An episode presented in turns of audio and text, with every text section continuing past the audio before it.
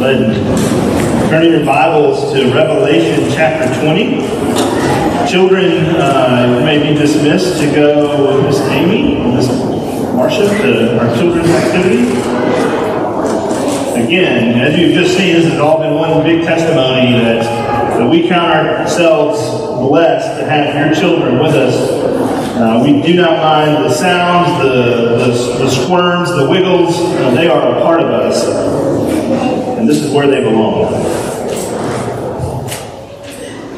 As they're making their way out to their little activity, uh, I just want to say for those of you who are visiting with us uh, that we are uh, wisely or not, I have taken on four sermons in the book of Revelation, and not just in the book of Revelation, but in like chapter 20 and 21, which are kind of some of the most uh, debated and studied and disagreed over chapters in the entire Bible. But I wanted to to kind of do those. Uh, uh, where this is number two in in that series. I wanted to offer these four sermons in Revelation 20 and 21 as a postlude to the sermon series that I did earlier in the summer on uh, lamenting and the language of lament. And the, the, as we come uh, through one time and into the future, whatever that future might hold and look like for us, uh, we want to know that even as we weep for various reasons, many, many and varied reasons, that as believers, as Christians, we do not weep without hope.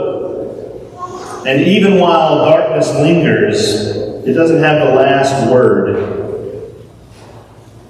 History is going somewhere. History is not just some random uh, string of events that is just sort of happening in sequence or all at once or whatever. Uh, but history has a, a determinative point uh, to where it is going.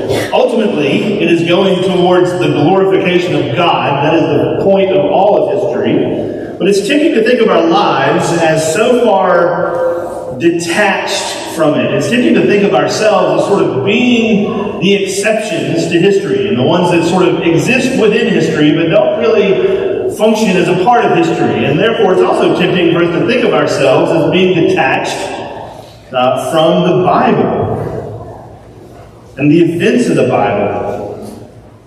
And it's tempting as believers to think that our lives aren't written on the pages of this book. Because they are. You're in the Bible. One way or another. You are in there. And, that's especially true as we come to the pages that are hard to understand and hard to interpret, and this sort of cryptic in this, this book like Revelation, right?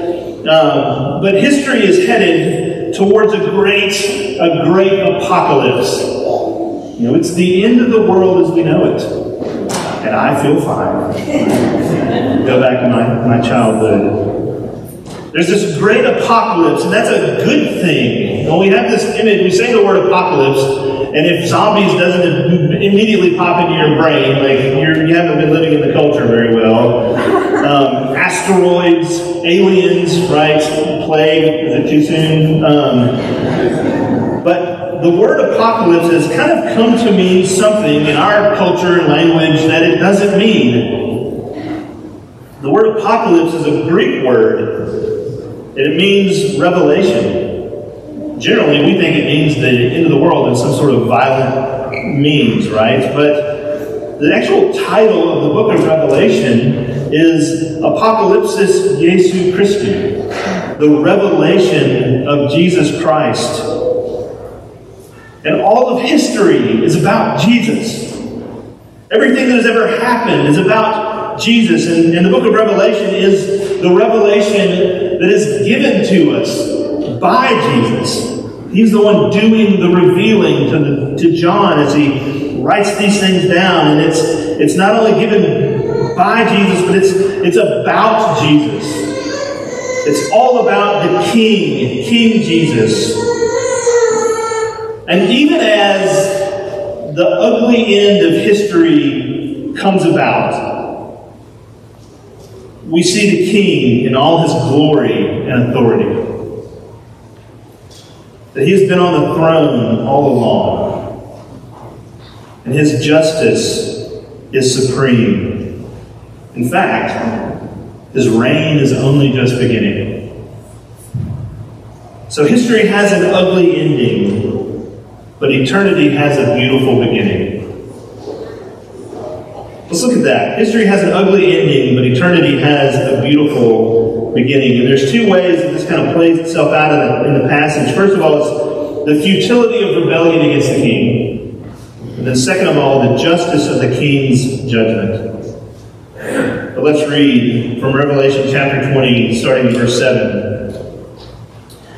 And when the thousand years are ended, Satan will be released from his prison and will come out to deceive the nations that are at the four corners of the earth, Gog and Magog, to gather them for battle. Their number is like the sand of the sea, and they marched up over the broad plain of the earth and surrounded the camp of saints and the beloved city, but fire came down from heaven and consumed them. And the devil who had deceived them was thrown into the lake of fire and sulfur where the beast and the false prophet were, and they will be tormented day and night forever and ever. Then I saw a great white throne, and him who was seated on it. From his presence, earth and sky fled away, and no place was found for them. And I saw the dead, great and small, standing before the throne, and books were opened. Then another book was opened, which is the book of life. And the dead were judged by what was written in the books, according to what they had done. And the sea gave up the dead who were in it. Death and Hades gave up the dead who were in them. And they were judged, each one of them, according to what they had done. Then death and Hades were thrown into the lake of fire. This is the second death, the lake of fire. And if anyone's name was not found written in the book of life, he was thrown into the lake of fire. Let's pray. Heavenly Father, may the truth be spoken and received here today. In Jesus' name. Amen. First of all, let's look at the futility of rebellion against the king. Like this seems kind of like a pessimistic sort of passage in Scripture. But there's a lot that is hopeful that's going on in this passage. Um, but it's wrapped up in this prophetic language and imagery, imagery of dragons and beasts and armies and king, and then there's Gog and Magog, and these are all they're all these sorts of allusions to Old Testament books like Daniel and Ezekiel, and it, it has this negative trajectory, right, of war and battle and the enemies of God's people seem to be on the march, and, and the odds seem to be overwhelming. It doesn't seem to be good for his church. And, and, and verse 7 it says, And when the thousand years are ended, Satan will be released from prison and will come out to deceive the nations that are at the four corners of the earth, Gog and Magog, to gather them for battle. Their number is like the sand of the sea. Remember the, the dragon, what we looked at the last time, the dragon, Satan, the accuser, has been imprisoned for a thousand years in the bottomless pit so that the message of the gospel might spread beyond the borders of the nation of Israel and fill the whole earth to all the nations, to those who once were outside of the covenant people of God. When we read just a minute ago about God saying the promises are for those who are far off. That's you and me. That's, that's the message where the message of the gospel is reaching, right? The covenant people of God are expanding in the scope of, of who they are. So, what is said about God's people would be true.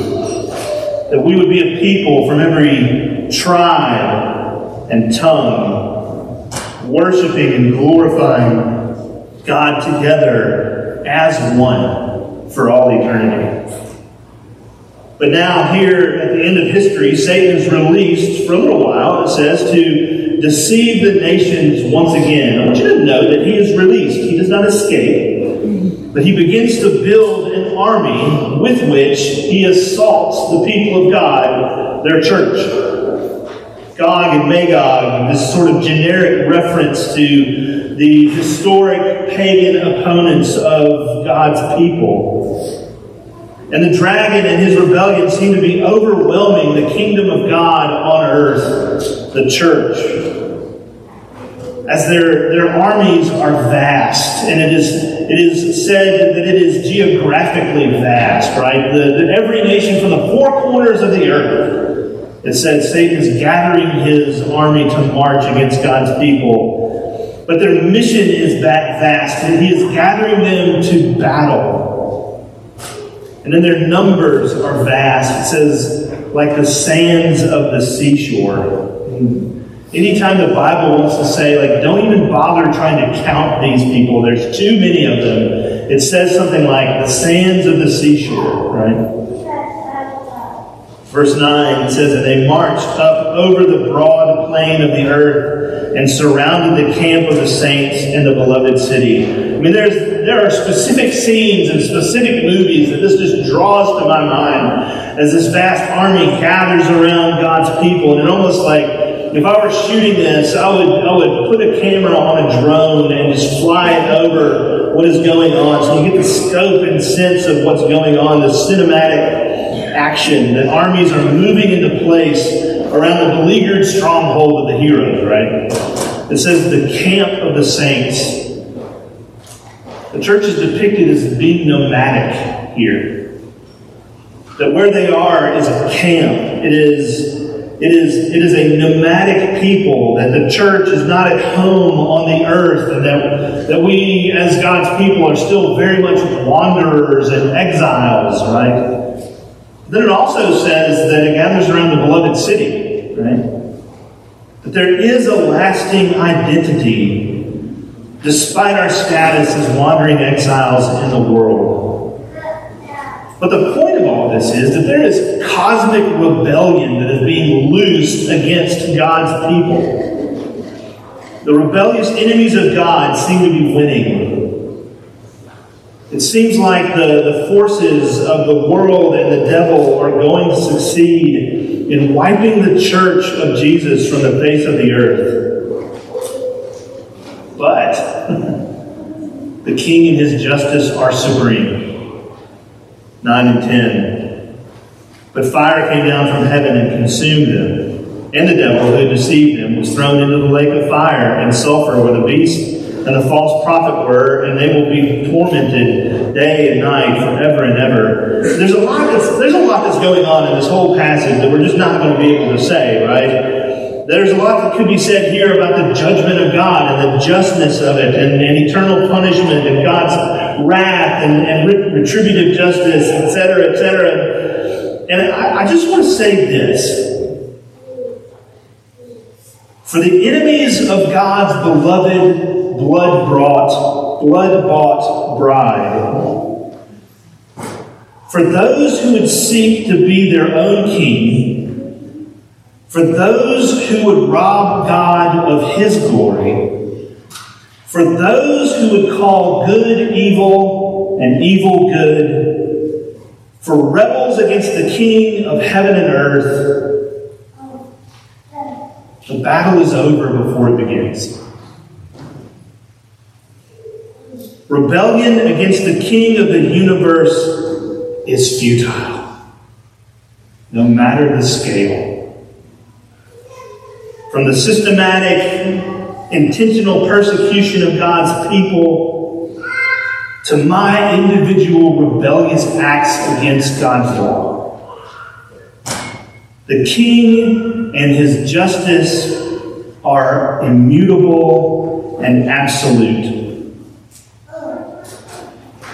And for those who know and are known by the king, his justice is safe.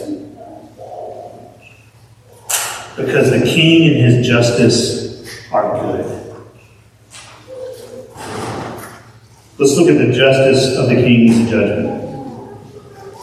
It's time for the king and judge to be revealed. Verse 11 Then I saw a great white throne, and him who was seated on it. From his presence, earth and sky fled away, and no place was found for them. Here we have this, this bright white throne, this, this, the brightness and the whiteness of the throne represents purity, spotlessness, perfection. White also means victorious. Remember verse 19, or chapter 19, and the rider on the white horse the victorious warrior. And it's interesting, like the earth and the sky are personified here, and they, it says that the earth and sky fled. They left. They left the building, right, to make room for something better. They fled away because they cannot stand in his presence. There's no place for them. Something is going to replace them. The old broken creation is undone in an instant. The curse, the curse of the fall, is being unmade, is being rolled back. The king is making all things new. 12 and 13. And I saw the dead, great and small, standing before the throne, and books were opened. Then another book was opened, which is the book of life. And the dead were judged by what was written in the books according to what they had done. And the sea gave up the dead who were in them. Death and Hades gave up the dead who were in them. And they were judged, each one of them, according to what they had done. Judgment Day, right? The title of so many movies. Uh, involving a, a, race of sentient robots, an asteroid, or Vin Diesel, um, and probably the Venn diagram on those elements is pretty interesting. But this is the real Judgment Day the real judgment day that we, we that captures our imagination so much. This is it for real. And and on this judgment day, there are two books. One is the record of all the deeds done by every human being to ever live on the face of the earth. And then there's the other book. I used to have nightmares. Probably would still have nightmares about this judgment. That, that it played out like this, right? That, that everybody who ever lived was standing in this giant movie theater, and on the screen, when it came my turn, was everything I ever did in my entire life, with special attention given to all of those things that I never wanted anybody to find out about. Not ever, not in any sense of the word ever. No and it played out on the screen for every human soul that ever existed to see and mock, and the shame and the guilt. That, that was my worst nightmare. But it says, and they were judged, each one of them according to what they had done. I think that is the most terrifying verse in the entire Bible. Does it seem just to you? I mean, if, if the Bible is right, and God is who He says He is, doesn't it seem right that we would be judged according to our deeds, right? That if we are, in fact, the cosmic rebels the Bible says we are, then where is the hope?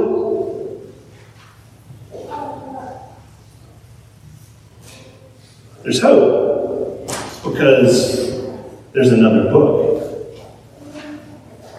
Verse 15 And if anyone's name was not found written in the book of life, he was thrown into the lake of fire. Let's pause over verse 15 so we don't, we don't miss the grace. Because what we've established so far from this is that we are all cosmic rebels, that left to ourselves and our own devices, that we are going to do according to what we think is right and according to our own law, that we naturally, as fallen human beings, set ourselves up to be the king. That we are cosmic rebels against the true king. Romans 3 says this no one is righteous. No, not one no one understands. No one seeks for God. In verse 23 of Romans 3, it says, For all have sinned and fall short of the glory of God. In other words, we all deserve to stand before the pure and perfect judge in his great white throne of victory and be judged according to our deeds. That is what we deserve. And if that is what happens, we will be condemned. But there's the other book, the book of life.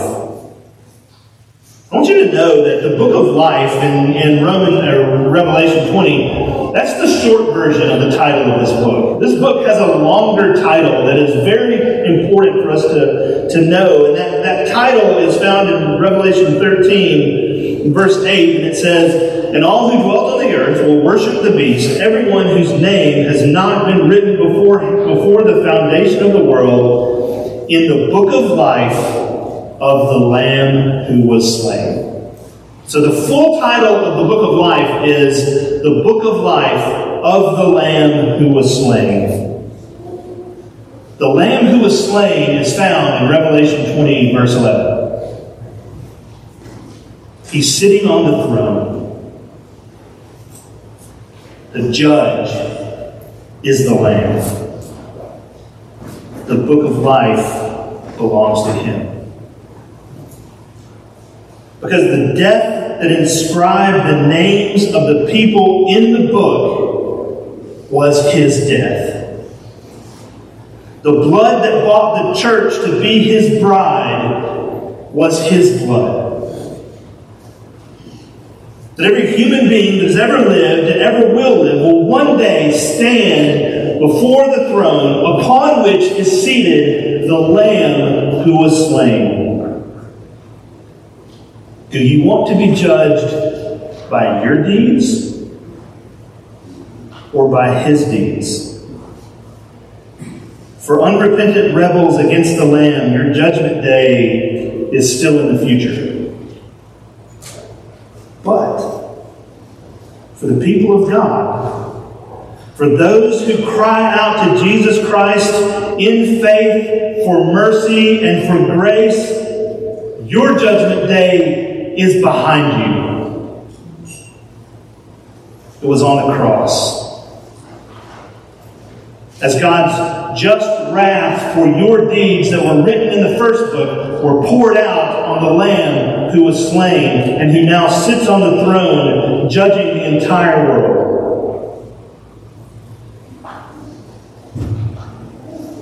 For God's people, we need not fear Judgment Day because Christ has been judged and punished for his people on the cross. Our judgment day is over.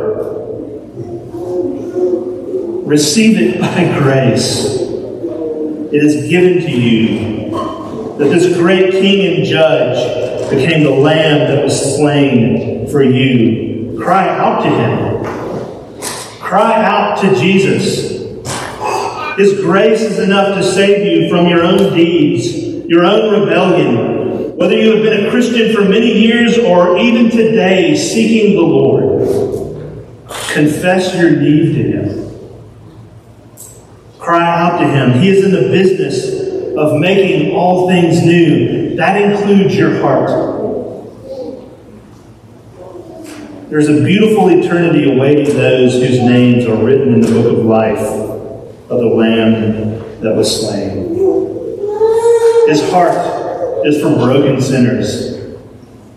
And this morning we have the privilege of coming before Him as He has set this table for His people with His own broken body and shed blood. And we saw in the sacrament of baptism a sign and a seal pointing to the cleansing blood of the Lamb that was slain and His covenant promises to His people. Well, now we see the fulfillment of those covenant promises before us in the sacrament of the Lord's Supper as the great white throne upon whom sits the judge is once again shown to be the Lamb who gave his body and his blood for his people. Even as we celebrate that, that this morning, let's celebrate recognizing and realizing and worshiping this God who loves us and gives himself up for us. Let's pray together.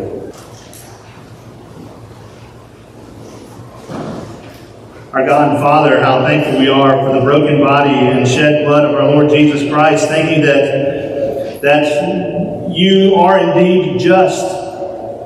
But in the cross, your justice and love meet and your mercy comes to us through your Son's atoning death on the cross, that his, his perfect life lived for us and his, his atoning death, died in our place, can become ours by grace through faith. I pray, Lord, that you would drive that truth, penetrate our hearts with it, help us to know it to be true right down to our toes, Lord, even as we come this morning to this sacrament. We pray that you would be glorified in it. We pray all of these things in Jesus' name. Amen.